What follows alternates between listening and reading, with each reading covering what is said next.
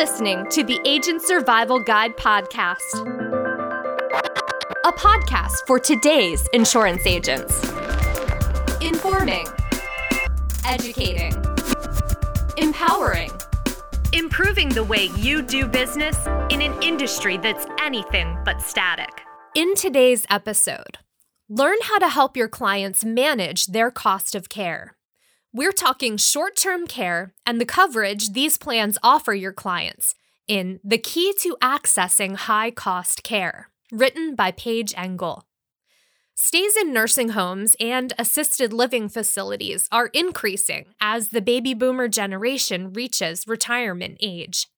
Unfortunately, most senior living facilities are expensive, and these costs continue to rise. Since qualifying for facility benefits can be difficult under Medicare, without assistance, there's no soft landing when these bills arrive. So, what can you do for your clients? You offer a short term care plan. Depending on the carrier, these plans offer benefits for up to a year in nursing homes, assisted living facilities, home health care, adult daycare, or hospice care. Here's how you can help your clients secure the right plan when the cost for services are high and the insurance coverage is low. First, understanding rising costs. The median bill for a private room in a nursing home is now more than $100,000 annually. That means that one year in a nursing home can now cost more than three years of tuition at a private college. Yikes, that is not chump change, and it begs the question Are your clients prepared? It's important to help them, and in some cases, their adult children, understand the reality of health facility costs, not to scare them, but to realistically prepare them for what they're undertaking. Showing them the importance of preparation can help you showcase the benefits of the short term care plan. Next, facing scarcity of coverage. It's also important to help your clients understand the coverage they qualify for. To qualify for nursing home benefits with Medicare, the beneficiary must have spent three days as an inpatient in the hospital prior to their nursing home stay. They must be receiving skilled care on a daily basis. The majority of care received in nursing homes is custodial. They will only receive benefits after spending 20 days in the nursing home, and benefits end at a maximum of 100 days. In contrast, short term care plans don't require a hospital stay.